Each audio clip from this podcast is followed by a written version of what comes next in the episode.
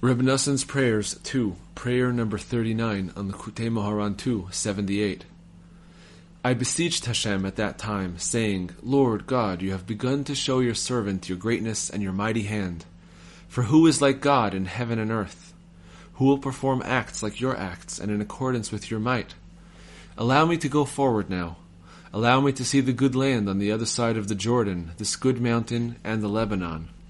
Master of the universe, you who are filled with compassion, you are gracious to those who do not deserve your graciousness. You have compassion on those who do not deserve your compassion. You perform undeserved kindness in every generation.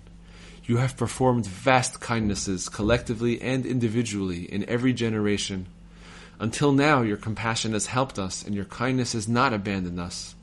You have given even me, lowly and wretched as I am, vast kindnesses and favors without measure, limit, or number.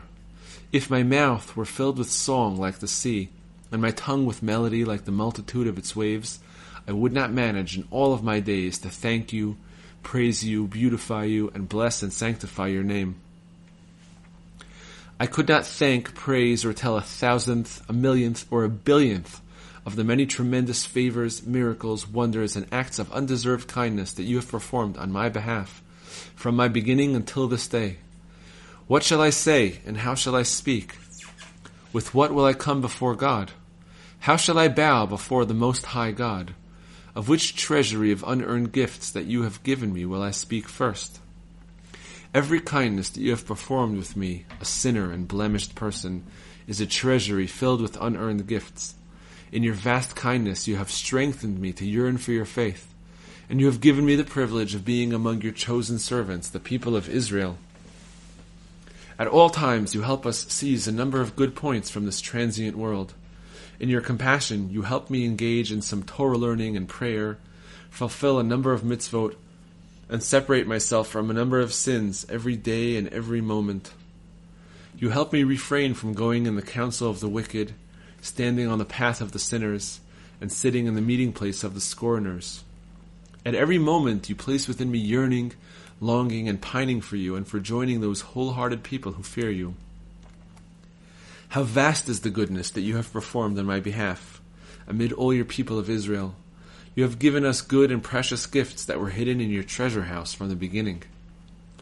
Then Moses, the Savior and teacher, the faithful one of your house, brought us the beloved hidden Torah, whose delights are daily, and to which nothing can be compared. All of your desirable things cannot equal it.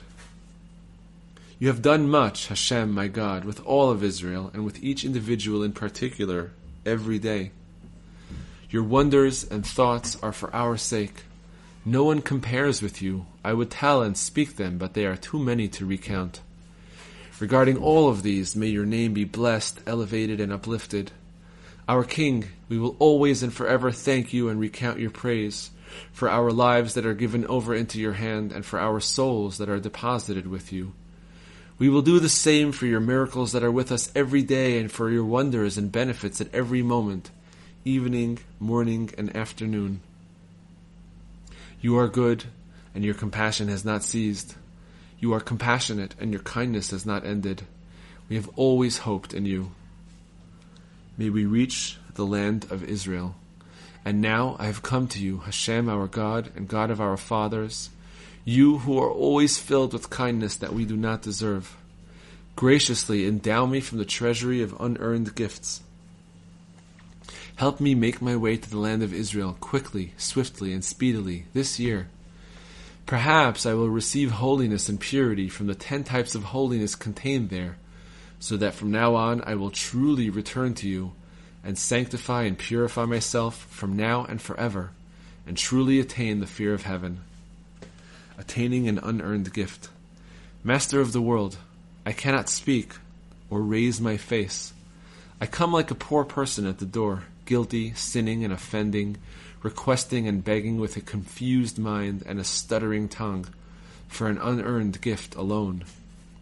I come to you in the might and merit of the great Tzaddikim who arrived in the land of Israel after many obstacles, who delved and drew forth the treasury of unearned gifts for all people in the world. In their merit and might alone, You have helped me come to you, even now, to request and seek an unearned gift, so that you will graciously grant me gifts from the treasury of unearned gifts, which stands open before the holy tzaddikim. From that treasury, graciously give me your vast compassion and great kindness. Help me obey your rules and guard your mitzvot from now and forever. Help me, guide me, and teach me the way, path, and counsel to quickly, swiftly, and speedily pass by and leap over all of the impediments, controversies, and commotions that prevent me from coming to the land of Israel. May I overcome obstacles due to finances or any other factor, in particular, all obstacles of the mind. May I break and nullify all of them very quickly, so that I will speedily set forth and come to the land of Israel. May I come there in peace and draw unto myself complete holiness purity, and awe from all of the ten types of holiness incorporated into the land of Israel, which correspond to the ten statements with which you created your world. Those ten statements contain and conceal the Ten Commandments, which encapsulate the Holy Torah. All of the ten statements are ten types of holiness, composed of the holy types of awe. You are the mighty, awesome, and majestic Master of the world. Grant me all of these types of holiness and awe, so that I will return to you in truly complete repentance, and truly serve you in fear and love, to learn and teach, to guard and do, and lovingly uphold all of the words of your Torah.